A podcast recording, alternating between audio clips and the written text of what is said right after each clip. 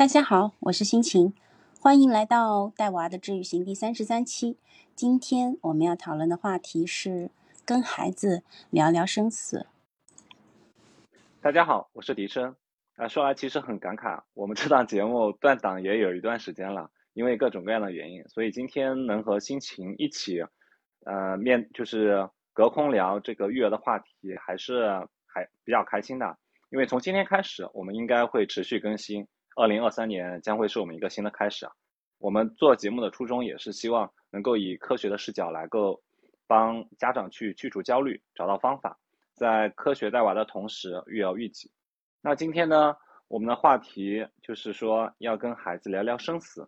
很多时候不要说跟孩子谈论生死了，即使跟成年人谈论生死，其实也是非常有难度的。大家可能会避讳去提及这个，觉得比较晦气。我呢，之所以觉得要在一档育儿节目里面去谈及，是因为 亲友的离去其实总是在不经意间发生，对吧？尤其是去年一段时间，一来呢，你是没法把孩子放在一个真空的环境里面提前去规避；二来呢，是因为我个人的 原因，我深爱一篇散文是史铁生写的，叫做《我与地坛》。我很小的时候就读了，那时候就是对于死亡有了一点模糊的认识。他在文中说了一句话，我印象特别深刻。他说：“死亡是一件不必急于求成的事，是一个必然会降临的节日。”那所以我会可能意识到，死亡它可能关乎悲伤，关乎思念。那这种思想呃思考也一直贯穿于我的成长经历当中啊，因为在中间我也经历了一些亲友的离去。那所以我们希望是今天这档节目啊，能够 让孩子啊。在这个过程当中，能够慢慢理解死亡，从而理解生命的可贵以及可能性。那心情，我我不知道你是怎么看待这件事情的，就是说跟孩子谈论生死，因为可能我刚刚讲的，呃，多多少少是偏个体经验更多一点啊。嗯，其实谈论生死这件事情，我最近也是有感而发嘛，因为家里在去年底的时候，嗯，有人离世。所以这件事情对我来说，可能是刚刚发生的事情，现在还设身处地的处在这个，呃，情绪里面，没有没有说完全的走出来。然后在这个过程中呢，我们家的小朋友他是全程见证的嘛，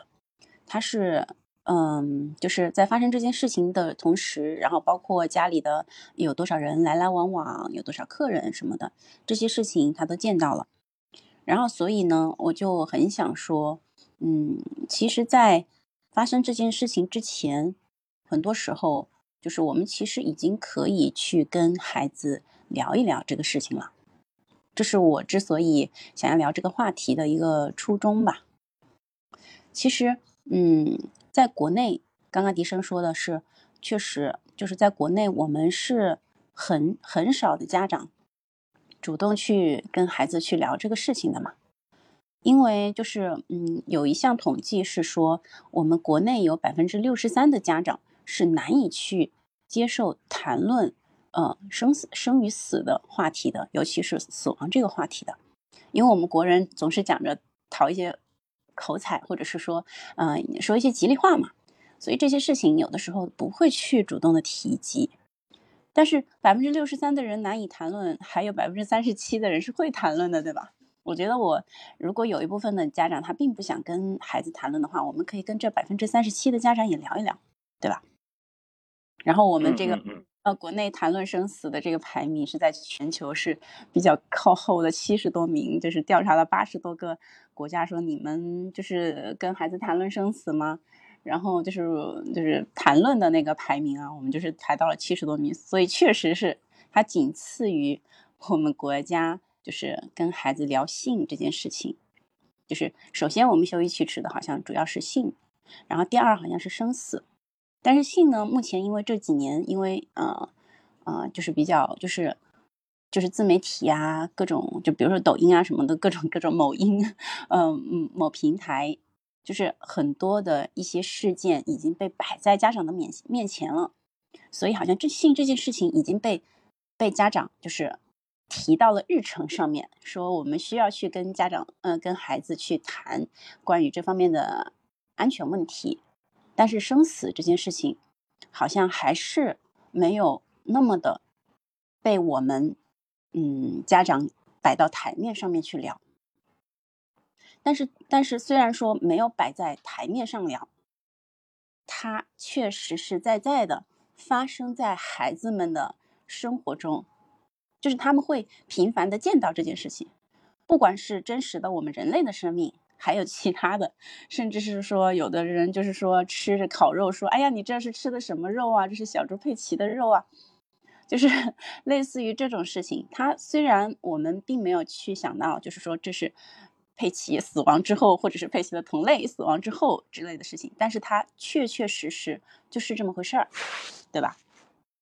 所以说，关于避讳呢，我觉得是可以理解，然后也确实有的，但是它有的时候不是你想避讳，或者是说你不想让孩子去面对这个痛苦，那么它就不会存在于你孩子的生命当中的，一旦。嗯，家长太过于去避讳这些事情吧？怎么说呢？就是避讳真实的世界这件事情。那么孩子在真实发生的时候，他会怎么样呢？他其实就是会猜嘛，对吧？他不懂的事情，他就会猜嘛，就会想啊，这这是啥啥情况啊？什么事儿啊？是吧？就是各种各种各样的猜想。之前也看到一些段子，就是小孩猜猜呀想的一些很很就是。很超乎大人想象的事情，然后我觉得在其中我看到的一些关于孩子猜想死亡这件事情最可怕的一个事情，是我可能几年前看到的一个新闻事件，它是真实发生的事件，就是有一个大概小学几年级比较低龄的一个孩子，然后他因为他的奶奶还是什么具体的我记得不是特别清楚，但是主要的事件就是。嗯，跟家人闹了矛盾之后，他就拿刀，像他在玩网络游戏或者是说小游戏啊之类的游戏里面那样，去砍他的家人，然后就去世了。然后警察过来的时候，他甚至都在疑问说：“哎，嗯，他难道只有一条命吗？”他会疑问这种事情。所以说，如果你没有去跟小孩去谈论，生与死的话，其实他的猜想，他脑子里面在想啥，我们家长是很难以去把控、去了解的。那么他对生命，就是包括他从很高的地方跳下来，他会怎么样？他会有什么后果？他会产生什么事情？他是一个未知的状态，他是不可控的，他是会让让让家长就是想仿佛隐藏着一个很大的一个 就是小地雷。你不知道什么时候有可能它会不会爆炸呀，对吧？这个是一个我觉得是一个有一点风险的东西，所以虽然说有的时候觉得它不是一件特别积极、特别乐观、特别好的事情，但是它是有必要去聊一聊的。嗯，这是我对为什么要聊一聊生与死，为什么要在避讳的情况下还去谈这件事情，我的个人的想法。嗯。我听了心情刚刚说的这个悲伤的故事啊，我是越发觉得我们这档节目确实应该去聊一下，因为本来前面我可能还想说，因为东亚文化的缘故，可能整体东亚来说都不太会去主动的愿意去提及这个生死问题，即便是在日本，对吧？可能也是同样的情况。但是就像我们前面其实有有一期节目里面是提到了如何跟孩子讲一些呃比较糟糕的新闻。其实我觉得今天也是一样的那种有类似的情况，就是跟孩子你是需要去进行一场艰难的对话，因为可能是需要你有一些技巧，然后去展开，然后甚至于你可能对对于这个对谈的后果，就是结果也不是太有把握，因为实际上可能不同的家庭它有不同的情况，对吧？孩子他面临的这种生离死别的情况也各有不同嘛，呃。但是总的来说，我觉得这件事情我们还是得去做，所以，呃，那我们就可以，我觉得就是我先问一下心情啊，因为我自己其实是对于这个，这个这件事情是有一些疑问的，因为就我所知，在我身边呢，有一些家长他总是会担心死亡这件事情，就是亲人的死去，或者说一些陌生，呃，可能陌生人，但是，呃，孩子知道这个人，他他们一些死亡对孩子会造成一些负面的影响。对吧？然后就是总想着说，是不是先把这件事情拖着，以后再说。这就他们总在想着说是不是找一个更加合适的契机。我不知道你是怎么看的这件事情的话。我觉得，嗯，像首先我说，像像我们家小朋友现在就是在一个他完全没有，就是包括我们全家人全家全部都完全没有意识到，或者说完全没有准备的情况下，这些事情它就会发生了。那么在这个事情发生的当时，它是一个好的契机吗？这个这个，你认为它是一个好的契机吗？我。就我自己而言，我不觉得它是一个所谓的契机，因为我觉得说似乎就是呃，契机这个词汇可能我会我我想换一个词汇吧，就是说就是说，因为我会觉得我始终觉得，就死亡就是呃对死亡的这种感受，它是一一种很当下的体验，就是说你。你当然可以去事先去跟他讲，你也可以事后再去。回忆，但是当下的体验是最重要的，所以可能我个人的感受是会觉得说，呃，假如发生了，那可能我们就是最好，呃，以一种合适方式去跟他讲，而不要说等待，呃，这个事情发生很长一段时间之后，说等这个情绪好像有一些平复之后，然后再去讲，我觉得倒是，呃，没有这个必要吧。我不知道，我我这个可能是稍微有一点，呃，不成熟，我不知道你是怎么想的。嗯，呃，我们家是这个样子的，就是事情发生的头几天呢，我们只是按照程序的，因为我们自己是非常沉浸于这件事情当中的，是没有心情、没有情绪去跟孩子去解释、去讲解的。我们当时呢，主要是按照就是说，因为我们那边可能一个每个地方它的地方习俗会有不同嘛，然后我们那边有我们那边的仪式，那么我们。跟孩子讲的是在什么情况下你应该做什么样的仪式，然后简单简单的介绍了一下情况，然后没有跟他去深究去深聊这件事情，他只是一个仪式里面的参与者，但是他理解这件事情吗？我觉得在，因为在我们之前的教育当中，我们家的之前的教育当中，呃，在阅读绘本啊，或者是说在生活当中啊。其实我们已经会有一些呃关于这方面的讲解和聊天了，所以他其实是已经懂了这件事情的。虽然他的情感没有到呃像我们大人一样啊到那么深刻的程度，因为毕竟我们家小朋友他只有五岁，但是呢，他其实是明白这件事情大概是什么情况的，他不会去瞎猜了。嗯。我先问一下，就是你孩子现在是已经几岁了？五岁。啊，五岁，嗯。五啊啊。所以就是在之前看绘本的时候，其实非常非常多的绘本，就是国内外的绘本都会有关于生与死的绘本的，就是都是针对于三到六岁的孩子就可以看的。然后有一些绘本呢，跟我们。对于生死、死亡这件事情，想象的那么恐惧的，嗯，那么恐惧的那个氛围是不太一样的。他可能更多的是以以一种淡然或者忧伤，甚至是幽默的状态去在聊这个事情。比如说，我女儿会喜欢看有一本啊，我女儿很喜欢《吉竹伸介》，她会看有一本。后来，后来呢？后来怎么样了？就说，哎，他的爷爷。突然从家里消失了，后来呢？后来去会怎么样呢？然后他就想象一下，想象一下会不会有另外一个世界。然后他就想象啊，真的有另外一个世界，真的有另外一个世界的话，他的爷爷会怎么样呢？他是去另外一个世界，呃，继续像他平时那样生活吗？还是呃，飞着去到另外一个世界的？然后另外一个世界有商场吗？有什么什么什么吗？跟这个世界有什么区别吗？他会有一些很神奇的想象，然后那些想象呢，就好像嗯，那个人他还是存在在我们周边一样。然后这是一种的绘本的讲解，然后还有的绘本的讲解呢，就是基于就是说嗯，像儿童的想象，就是说呃，爷爷他走了，然后他做了一个梦。然后这个梦里面呢，爷爷过来跟我告别，然后爷爷说，嗯，他给我留了很多的回忆，很多很美好的回忆，就是很多之类的绘本。它会帮你释放一定程度的忧伤，同时呢，它更多的都是以积极和阳光和嗯，就是就是放下的角度去聊这个话题，以孩子能够理解的程度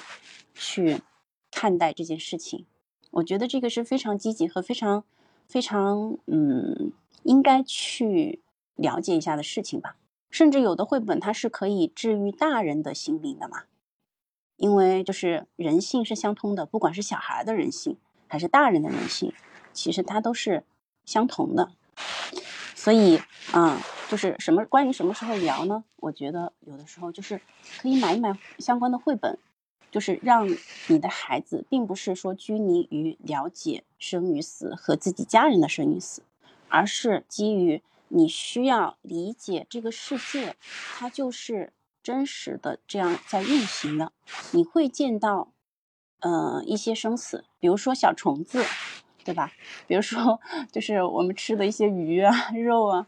就是它也是生命。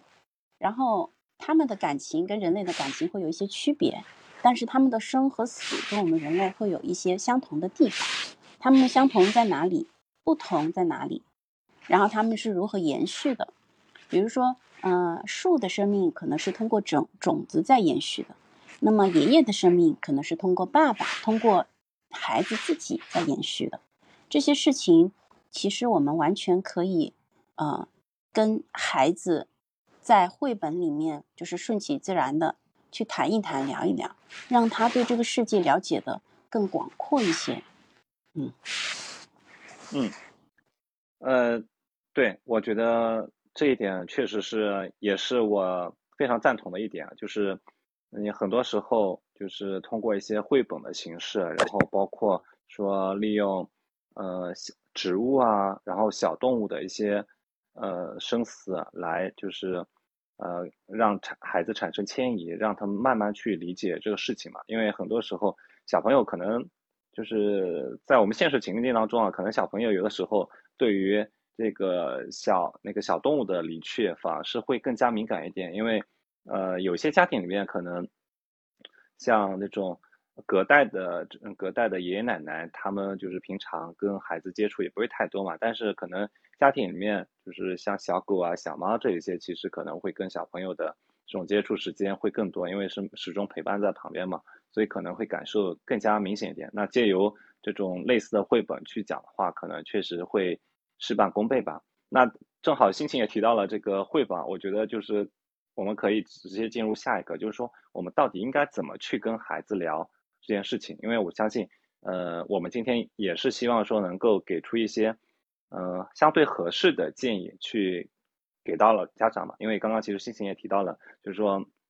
利用绘本这个。那其实讲到这个绘本呢，我自己会有一个困惑吧。呃，这边肯定是想跟心情探讨一下。就是说，因为我经常是在影视跟文学作作品当中看到啊，就是呃，比如说呃讲亲人的离去，会用怎样的语言去描述呢？对吧？比如说他可能会说，呃，爷爷去了一个遥远的地方啊，然后他可能呃再也不回来了。然后他可能会说，狗狗或者鸟啊，它睡去了，睡着了，然后它要睡一个很长很长的觉。然后呢，所以我包括说有的时候。呃，有一些父母经常会就是说，呃，就是可能你的爷爷离开了，然后说你不要哭，不要伤心，类似于这些话，可能在我看来，我会觉得说，你放到一个影视或者文学作品当中去看的话，它是一种诗意的表达，一种委婉的表达。那放在这种现实的情境当中，它是不是就非常好呢？因为我这边是会有一个疑问的，因为，嗯。因为实际上我自己是，呃，在身边真的真的遇到过这样一种事情，就是说当时孩子，嗯，孩子会问到这个爷爷，就是别人家，就是问到说爷爷离开了，然后爷爷睡着了，啊，那爷爷要睡多久啊？然后包括啊，爷爷去了很远的地方，到他到底去哪了？然后他就会一直问下去，然后弄到后来，我发现，呃，家长可能也不知道怎么去解释这个事情，因为因为发现，假如按照就是。比如说爷爷去很远的地方，这个逻辑去推导的话，你实际上你会发现，呃，反而会弄得特别复杂，然后孩子会有点困惑。所以我在想，是不是反而有的时候你就直接的去讲会更好，就是说你直接去跟孩子讲，当然当然可能当然这个是肯定要是孩子具体年龄而言，因为有些孩子可能确实不太能接受，呃，但是我的意思就是说，有的时候有一种相对直接点的表达是不是会更好？就比如说死亡它究竟意味着什么？就是死亡它可能是不是意味着啊心脏不会跳动，然后他再也不能吃，然后他也再也不能呼吸，诸如此类的。我我这是我自己的一些想法，因为呃可能这个东西。我我是没有实际经历过，然后我是想问一下心情，你你是觉得怎么样？嗯，这个问题我觉得就让我想起了一些很好玩的事情。就我女儿在两三岁还是三四岁的时候吧，反正就是那个时候还就是脸还鼓得像蜡笔小新一样的那个阶段啊。她现在脸已经比较平了，但是她那个时候问我的时候，在我的印象里面，她的脸是特别肉鼓鼓的。可能才两三岁吧，最多三岁了，她就问我，她说：“妈妈，说你会比我先死吗？” 哎呦，童言无忌。然后，然后我说，然后我说，对他会有一些童言无忌，但是这是真实的小朋友的纯真的语言嘛？对对对。说你会比我先死吗？我说，然后我沉默了一会儿，我说，我说应该是的。然后，然后，然后我就。平复了一下心情，然后，然后他就继续问我说：“说那是爸爸先死呢，还是你先死呢？”然后我又想说：“啊，这个，这个，这个，我回答说这个不确定。反正就是小朋友确实是会有这之类的疑问的，确实是会有这样的一些童言无忌的。”但是可能相对于就是有一些比较避讳的家长来说，我可能是属于那个那种百分之三十七里面愿意跟孩子去谈论这些事情的家长。那么，嗯，就是首先说小朋友他都会有一些童言无忌，每一个人的童言无忌他都是就是不同的方式、不同的角度、刁钻的角度，但他都会问问到让你去呃跟他解释生与死这件事情。其实生与死这个事情。从自古以来啊，其实基本上它是一个涉及到人类最深层次的问题，并不是说我们一个普通人，嗯，或者说以一个个人的想法去能够解释生与死的。但是呢，我们的人类的大脑其实天生就已经理解生和死的区别，对吧？就是一个机器人，甚至是做成一个肉的机器人，嗯，就是它的样子跟人是一样的，但是你知道。我们大脑天生的就能够分辨这个东西，它是，它是，它不是活的，对吧？然后，包括我们小朋友天生的时候，就是他会，呃，就是在很小的时候啊，这是有个实验，就是很小的时候，就是小朋友的脸，他天生就会朝向有人的那边。然后，包括我们的人类的大脑，人类的眼睛，从婴幼童开始，他就会直视就是活的东西，甚至是说。呃，或者是说最最喜欢的小朋友最喜欢的是人的脸，这个是在我们基因里面，呃，天生就已经存在的东西，就是理解生死这件事情，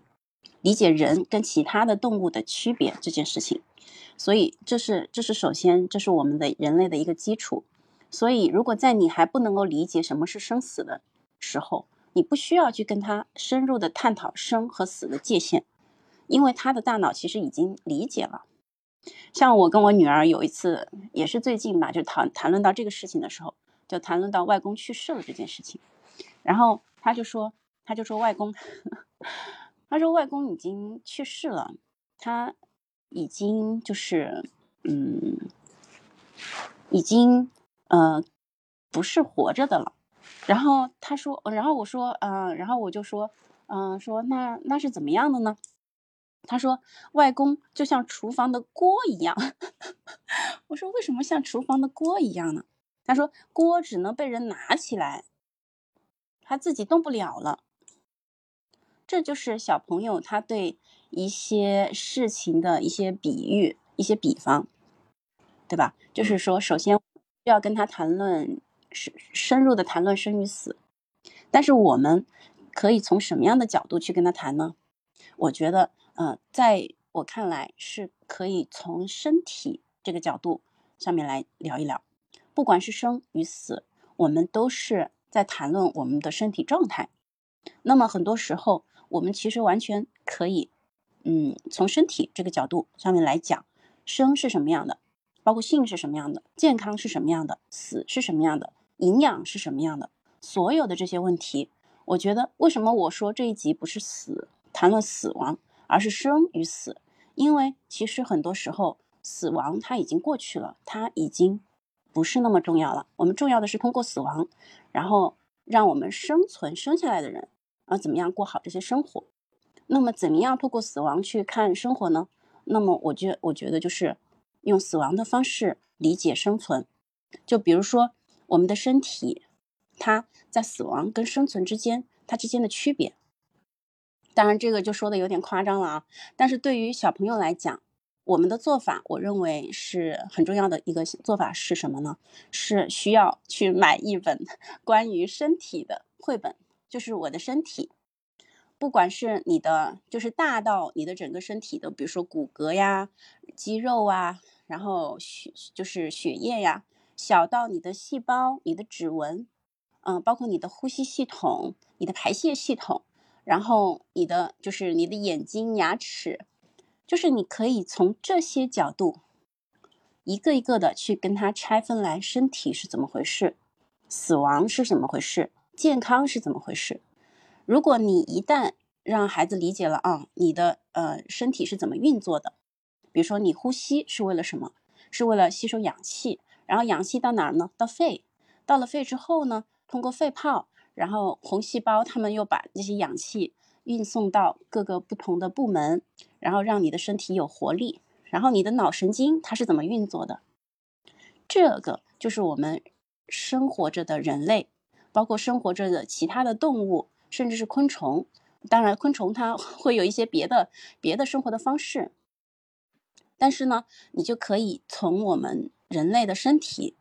这一个角度上面来讲，生存是什么样子的。我们的心脏还在跳动，那么我们是 我们是一个是一个人。但是如果我们的大脑没有在思考问题，大脑坏掉了，那么可 我们可能是一个植物人。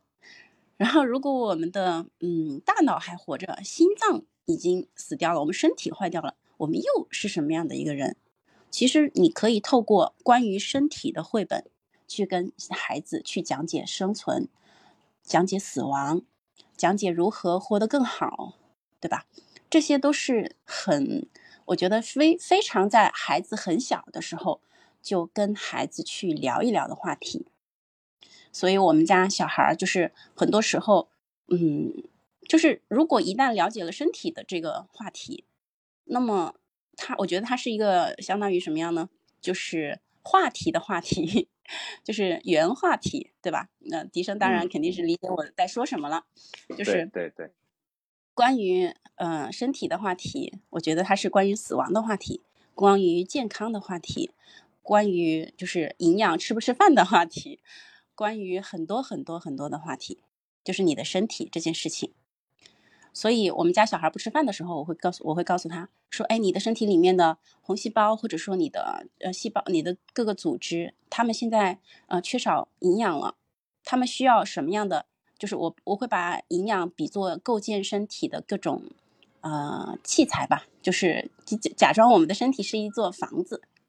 那么我们的营养均衡呢，就相当于呃有房子的钢筋。”有房子的水泥，有房子的那个窗户门儿，然后他如果一一旦营养不均衡，不吃肉啊，或者不吃蔬菜呀，我可能就会这样跟他讲，说：“哎呀，你的房子就是他的身体，你的房子现在没有窗户啦。”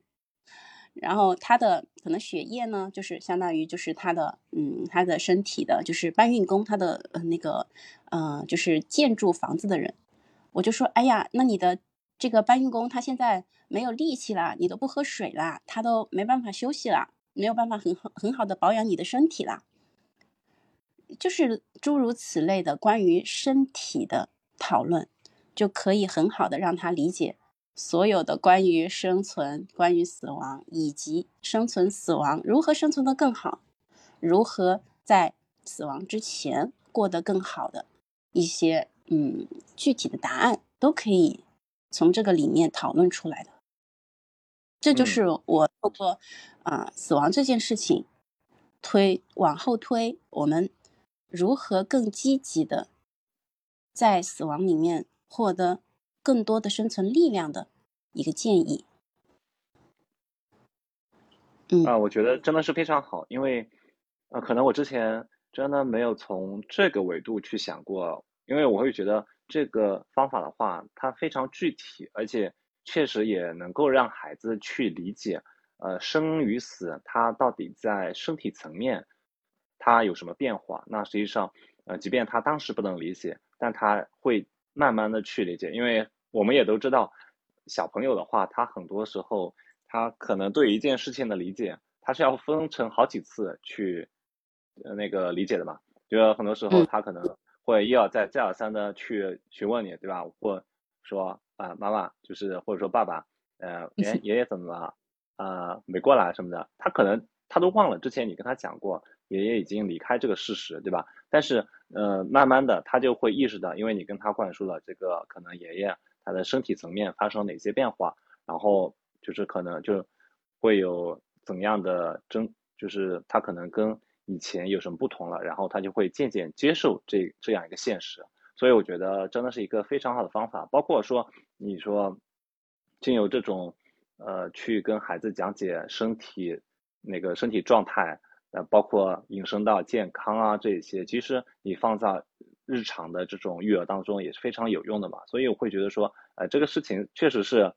可以从平常就做起，所以呃，虽然我们说今天是讲了说如何跟孩子聊生死，那其实也就是也是引申开来的话，就是说如何跟孩子讲健康啊，讲生命。那所以问到谈到这个话题啊，其实我是想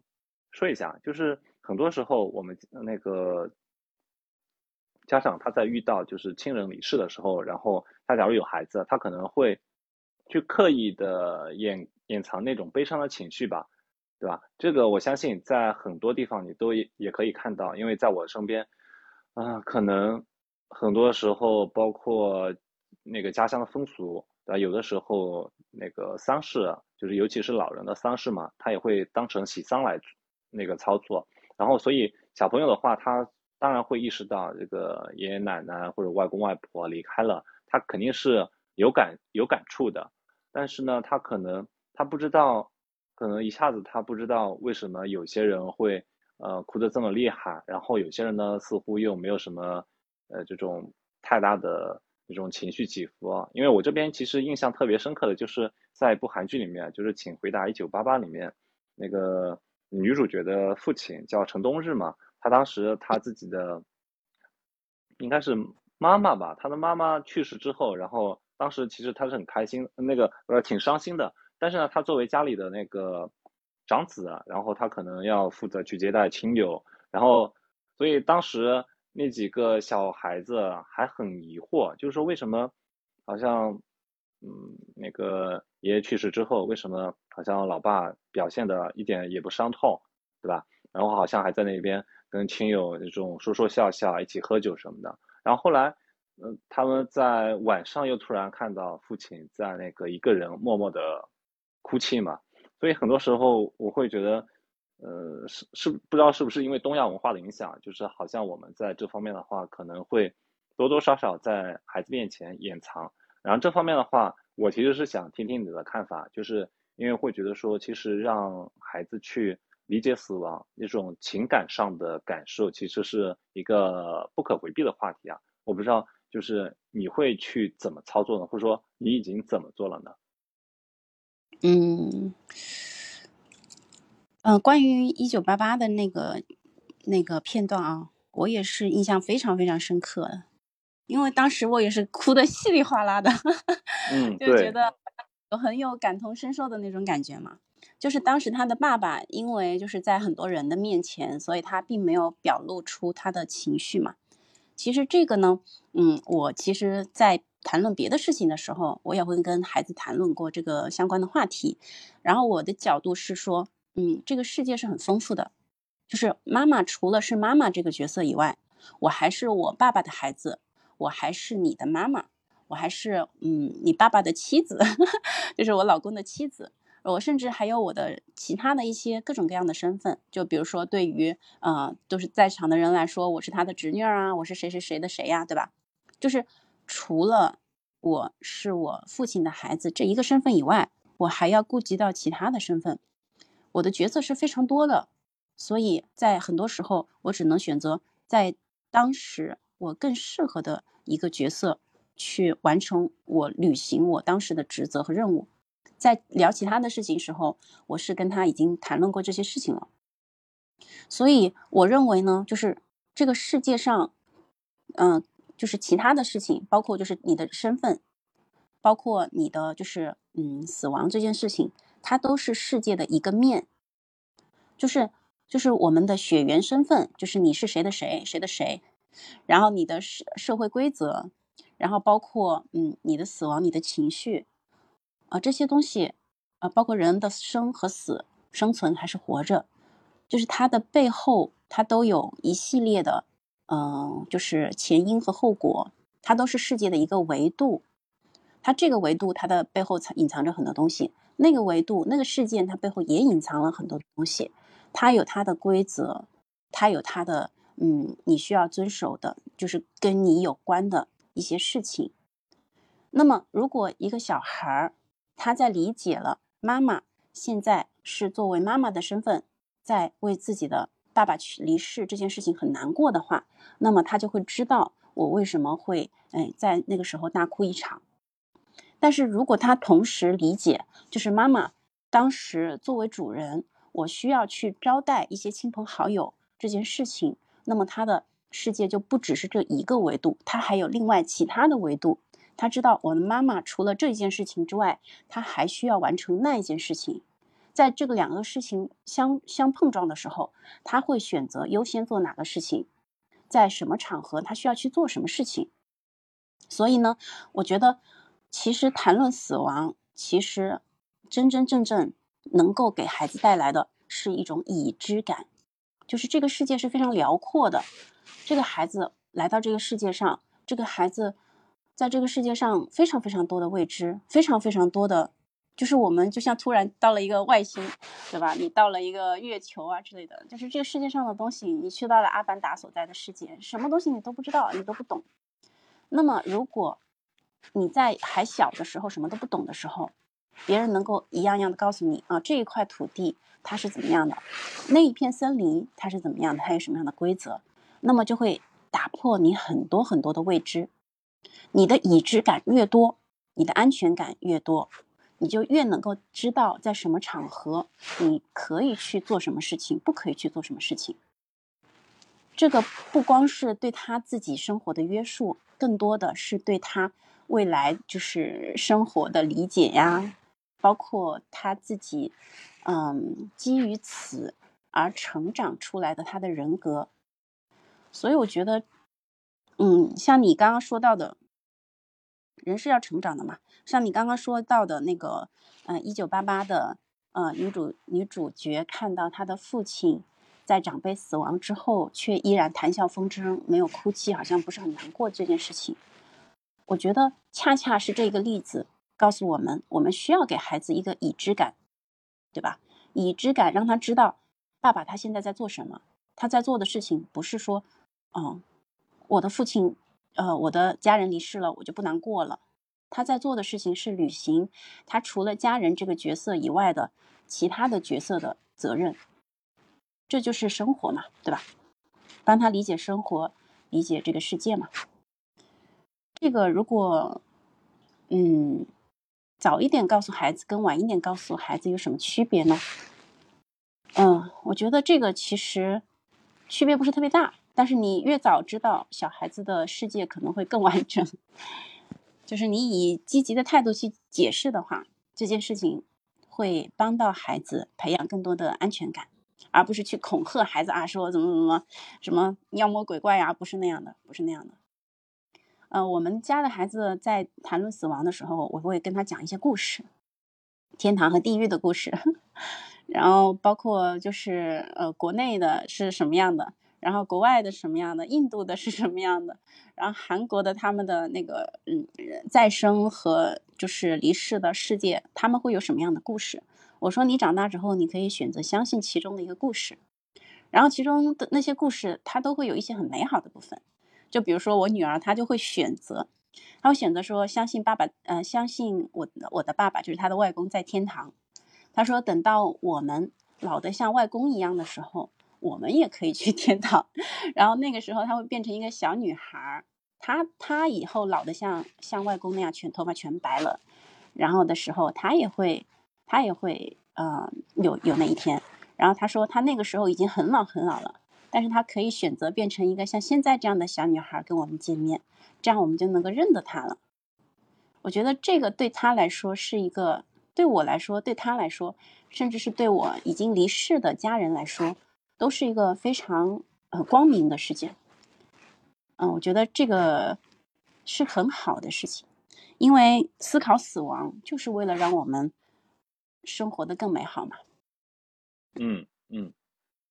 我刚听你女儿讲，我都觉得我是我我被治愈了，因为我觉得女儿你女儿讲的真的非常好，因为可能很多时候小朋友他有的时候无意间确实会去思考呃生死这种问题，但他很有可能他呃假如没有一个很好的沟通对象，对吧？假如你没有。很积极的回应他的话，他可能也就只是埋在心里，他不会再去跟呃家长讲。但是恰恰是通过很好的引导，然后孩子说出他自己心中对于这种生死的看法。然后虽然可能是带有他一点幻想在里面，但是就像你说的，他